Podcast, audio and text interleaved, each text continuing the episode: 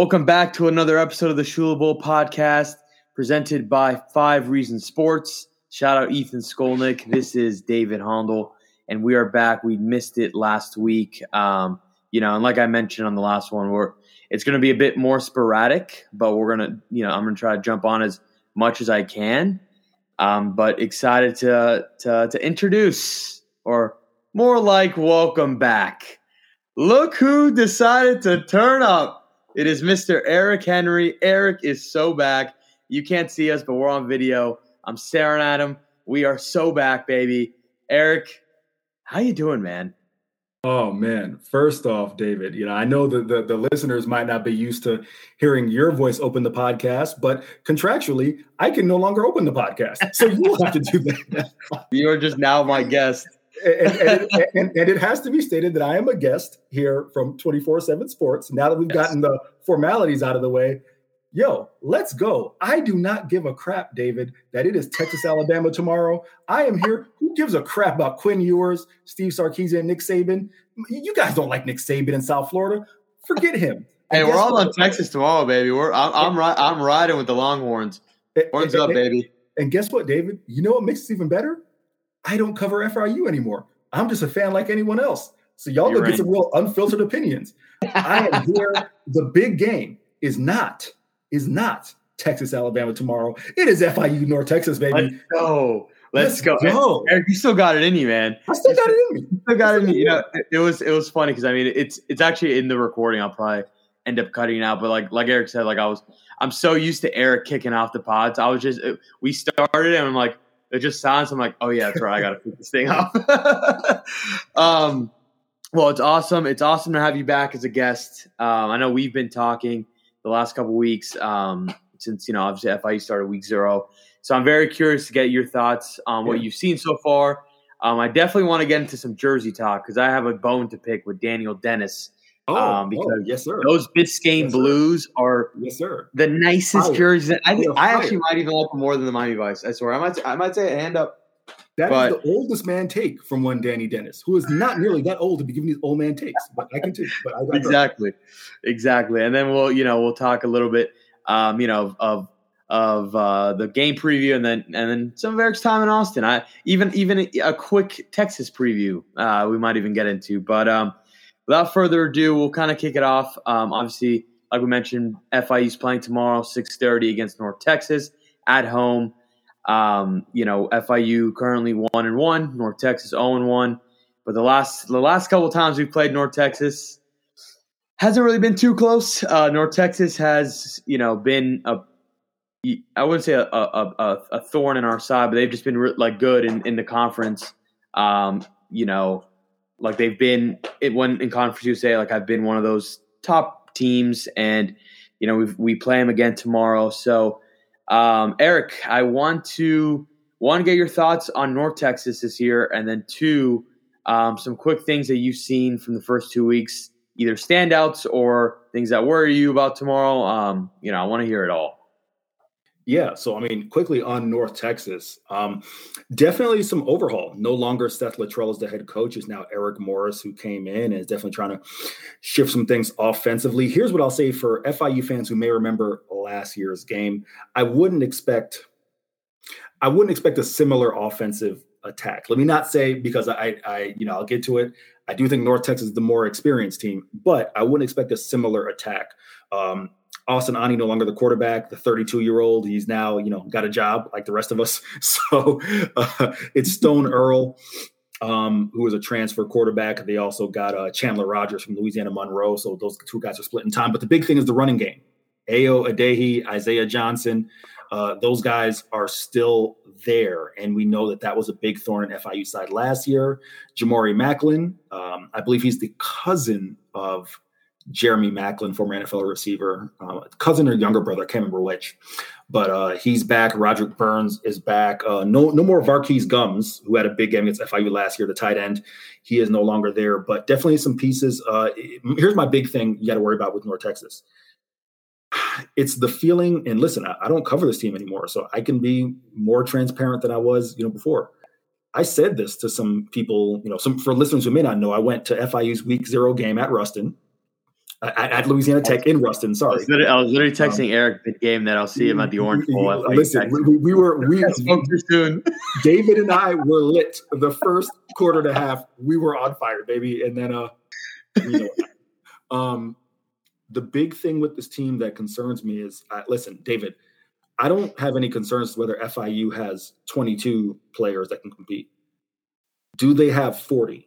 Do they have 45 players that compete that that, that, that compete at this level? That's the question. And it's the big question because you look at a program like North Texas, they've been recruiting well over the past few years, right? I mean, yes, you can say those programs underachieved under Seth Littrell, but they at least have a measure of talent. They haven't had the level of overhaul that FIU had. Man, it, David, it sucks. Listen, I again, I can just shoot the shit with you now. Now that I'm no longer covering the team, I really, man, it's okay. Fair enough. Let's say, let's say we just lose Tyrese. All right, that's it. And I guess, I guess you got to say Valdo too. But fair enough.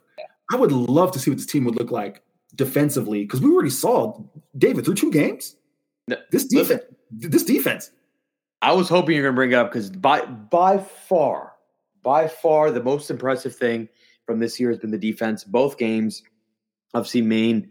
You know, people can say, "Oh, it's Maine," but it's both games because the La Tech yeah. game, absolutely, they showed up. They did everything they could to win that game. They put us. We had no right being in that game, to be honest. With you, the way that that the offense was going, like they have kept us in both games, have saved both games. They have been amazing. Like they've they have completely like like shocked me. Like I, I, I didn't, I wasn't sure what we were gonna get because like obviously like we we lost some guys on defense too. Like who knew what this was gonna be? And and they they come on, they dude, they're they're they're flying, they're hitting hard, like they're causing turnovers. Like it, it's it's been great. It's been great to see. Listen, Jovan Dewitt deserves to be in the conversation for another head coaching job. I know he obviously he interviewed for the FIU job, which ended up going to Mike MacIntyre, but he deserves to be in the conversation. He's doing this without Sean Peterson Jr., who's getting second team reps by UCF Knights, uh, Gaethan Bernadel, who's a starter at Stanford, Demetrius Hill, uh, who actually is playing right now at Illinois. I'll go check out that game when I finish up uh, recording this with David. But Andrew Volmar, who I didn't see in the stat sheet, I don't know where he's in the depth chart at Louisiana Monroe, but like, you know, they're doing this without guys who can you imagine if this defense had those four guys in addition to what they have now? Like that in itself yeah.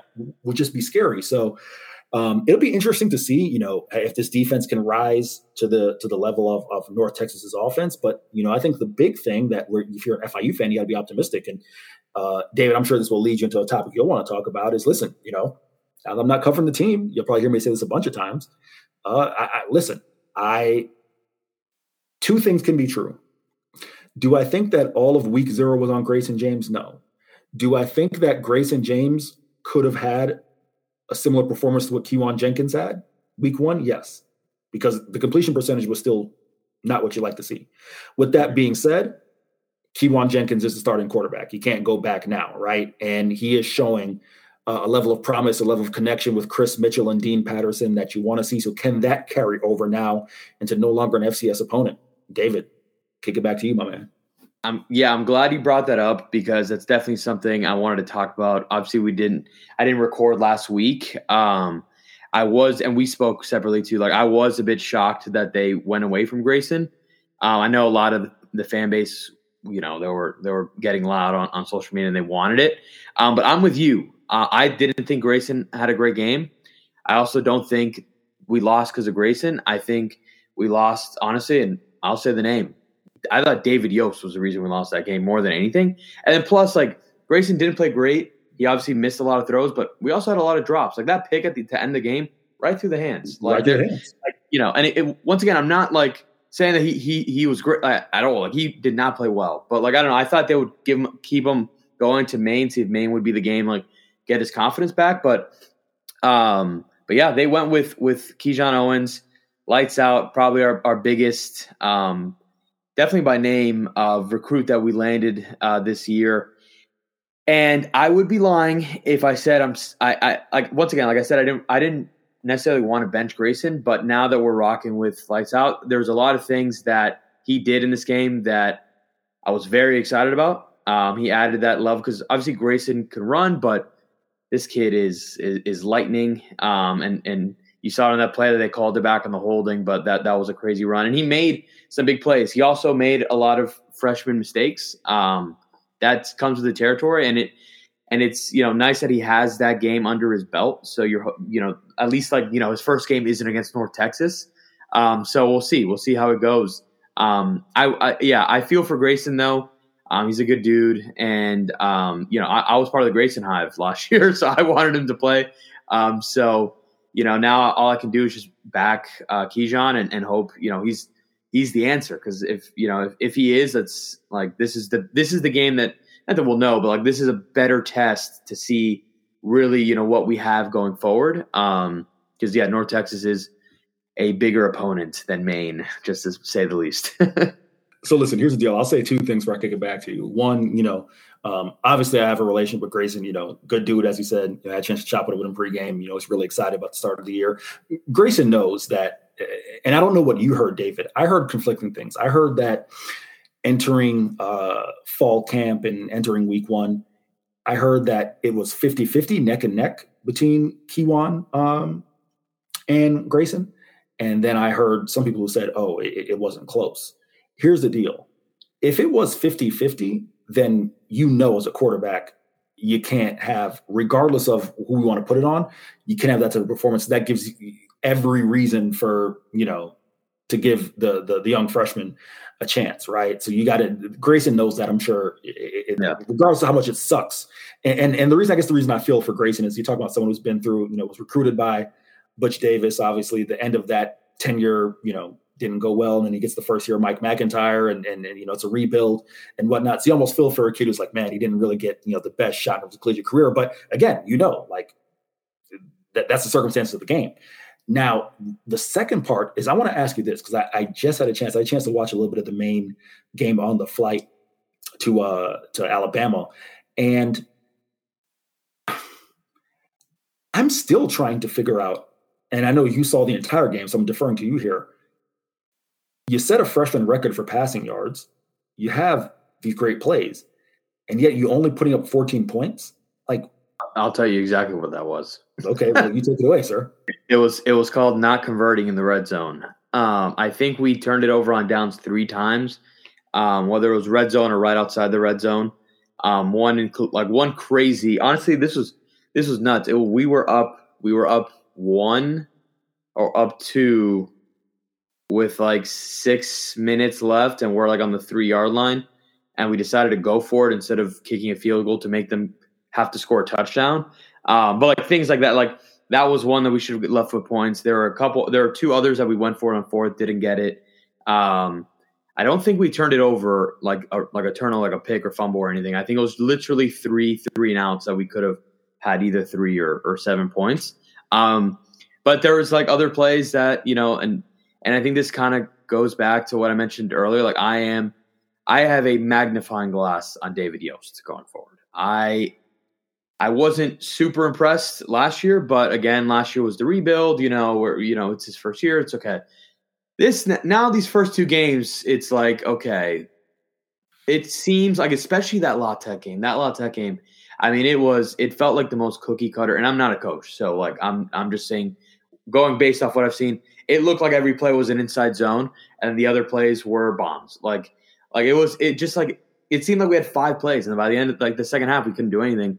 And it's just, it's like that consistent. Like I don't know, just there's no creativity, there's no um, variation. That's why what I did like from Keijon is the fact that he can run and make plays with his legs, and even get out of the pocket and extend plays like that, um, which is a nice, you know, perk to have, especially in college football. So um, yeah, I mean, it was more of just one we couldn't really convert, and two, like I'm I need to see more from David Yost play calling. So here's the thing, right? I'll, I'll try to be fair uh, to David Yost and maybe give fans a little perspective, right? So, and, and I, I, I don't know how many FIU fans know this or, or really kind of conceptualize this, right? So when you go into a game, let's just say you start with 100% of your playbook, you probably dial that down to like 75, 70% of your playbook, right? Because you want to pick out pick out what works against who you're playing against, right? And then you try to refine that a little bit as far as what you think will work for specific players and so on and so forth. My my biggest gripe, and I said this to you, David. I, I can't remember if it was during the game or post game or whatnot. Um, yes, it's not Madden. You can't just like yeah. throw out plays and say we're going to call you know entire new offense, right? That's not how it works. Yeah. But with that being said, David, you watched the entire Louisiana Tech game. The way that Smoke Harris is used, David, how many times did he run upfield more than ten yards? Like twice. You get the ball in your playmaker's hands. Like like the one that you took to the house was a slant. Smoke Harris oper- operates in five yard spaces yeah. for, for the last 15 years he's been in Conference USA. Mm. I would love to, and again, I'm not an offensive coordinator, but I would love to see some sort of the thing with and FIU fans remember from last year. A lot of the quick game started behind the line of scrimmage, right? The bubble screens and, and, and mm. tunnels and stuff like that started behind the line of scrimmage. I'd love to see Jalen Bracy. David, I had a chance to see him. I didn't cover this team in fall, but I covered him throughout spring. Bracy is making plays in spring. I'd mm-hmm. love to see a way to kind of get him the ball where he's starting up the field, right? The quick game can be up the field as opposed to behind the line of scrimmage. And like I said, I did not see all the Maine games, so I, am only opining based off the La Tech game. But a guy like Bracy, and we've seen Chris Mitchell, you know, yeah, Chris has had his inconsistencies throughout his career, but you see he's a burner. And I was mm-hmm. proud of him to, to put together nine catches. You know, that's Usually, you think Chris Mitchell, you're thinking getting three catches for 100 yards. He put together a solid game. So we're seeing that the, that the receivers can do some things. So, you know, I think as this offense evolves, David, you also have to find ways to get those guys involved. And we haven't even seen like a guy like Josiah Neeman. Um, I, I, don't think he's even had a catch. This yeah. the first games. Yeah. So oh. that's something as well. But Dave, real quick, I'll pass it back to you on this before we get into some of the other stuff we want to chop it up about. Let's shout out some of the names on defense. Yes. Donovan Manuel looking like a stud every mm-hmm. week. I told FIU fans in the spring, Jack Daly as a space eater, 3 4 nose tackle, amazing. The ends, Jeremy Passmore, Alex Nobles. Nobles too. Yeah. If, if you have, guys, if, for those who have not seen Alex Nobles, I mean, he is just jacked up. Like his muscle, yeah. you know, he looks like a, a, a player out there. And shout out to the to the secondary because again, you lose Volmar, you lose Demetrius Hill. You're thinking that's going to be a weakness. Shout out to uh, Jamal Potts. Shout out to C.J. Christian, Deverick Daniel having you know um, uh, a good opening start to the season. So just want to make sure we shout out some of the names on defense and give them some love, Dave. I, am super glad you did that because I, I wanted to do the same thing. Um, because like we mentioned earlier, the defense has absolutely been the highlight, and they definitely deserve – their flowers so far. So, like Donovan Manuel has been amazing. Like he is taking up that leader role too. Like he is just the captain in the middle. Like he's been awesome. And and another one uh, that I do want to m- mention too is uh, Masses. Uh, he's been Hezekiah, yeah, yeah. Um, so yeah, it's just it, I'm I'm glad he did that because yeah, like we mentioned, like they've just been great and and they're up for a big test tomorrow. I mean, let's let's see. Um, but you know they've they deserve their, their their flowers for the first two games. That's for sure. Let's move on to Jersey talk, Eric, because this Let's is something that I, I want to talk about. Um, I mentioned the Miami Vice last week or two weeks ago. Miami Vice, the number one voted alternate jersey by Sports Illustrated. Miami Vice, thank you very much. Um, those were awesome. These Biscayne Blues, though, are next level. I've been dying for the. I'm a I love baby blue jerseys. I've always thought UNC had had one of the best jerseys in college football. To be honest with you, it's just it's one of my favorite like jersey combos, any color like that. And um, I know that there's been some some minor backlash by some of the older gentlemen, uh, older alumni, and I don't get it. I truly don't get it. Um, I think they look sick. Eric, one, what do you think on the baby blues? Two, which one would you pick of, of the Miami Vice and Biscayne Blues? Which one do you prefer? I have to be honest, like, you know, again, now that I am just an FIU fan, and, and I want to make this clear to anyone who questions this, like, I would not be here in Alabama covering Texas, Alabama, if it were not for my time covering FIU. So I am beyond grateful for all of you who, you know, read my work and all of that uh, and supported me. So I appreciate that. Get him, um, Eric. Get him, Eric.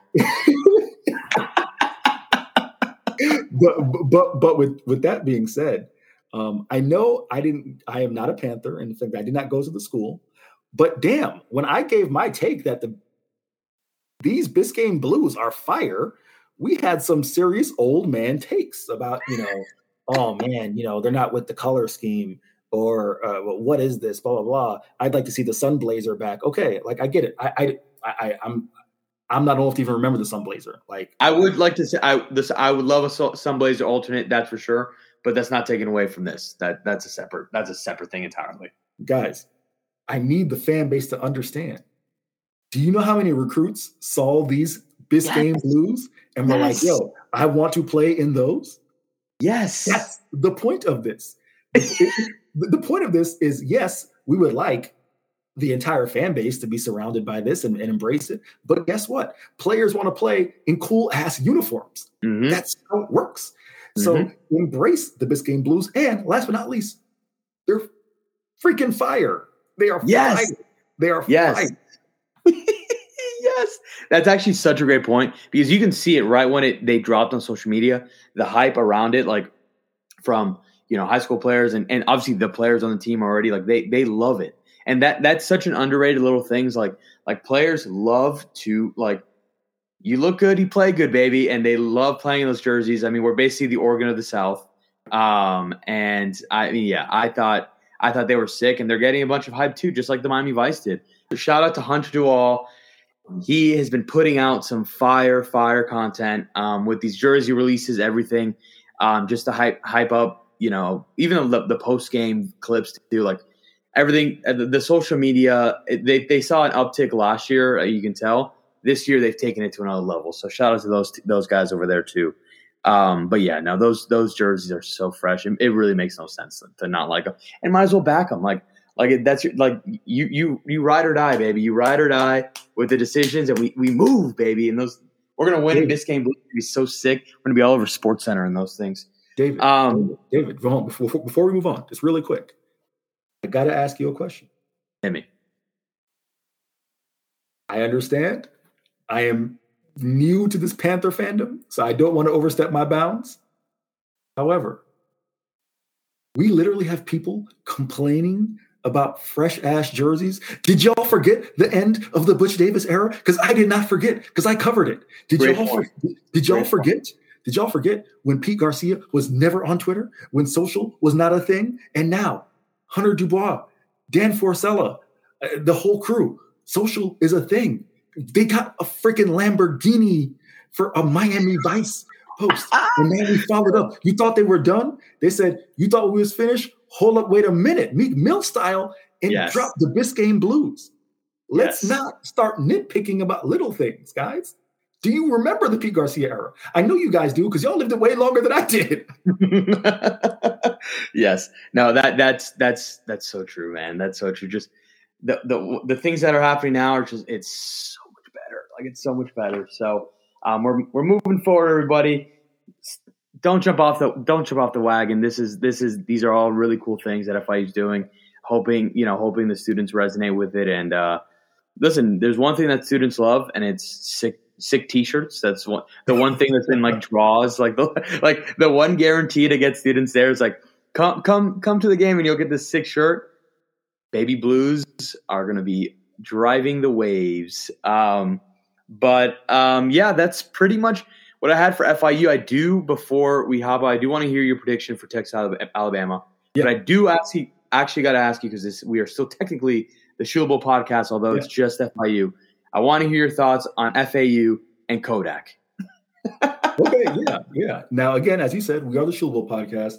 Uh, if, if to, to, be in the in the spirit of transparency, uh, the platform that I record this on, I cut the subscription once I got off this beat. So, uh, if we had longer, I would have an FAU guest, but we don't. We've only got forty five minutes, so this is what you're going to get, and we'll have to maybe pick up another time. Uh, I, I, loved it. I mean, you know, I, I saw some weird backlash on Twitter from like some FAU following about oh, you know, like Tom Herman said, this is Broward County's finest, and some people like, oh, this is Broward County's finest. If you look at his track, his, his rap sheet, blah blah blah. Like, okay, get over yourself. It's right? the Danny like, Dennis of FAU.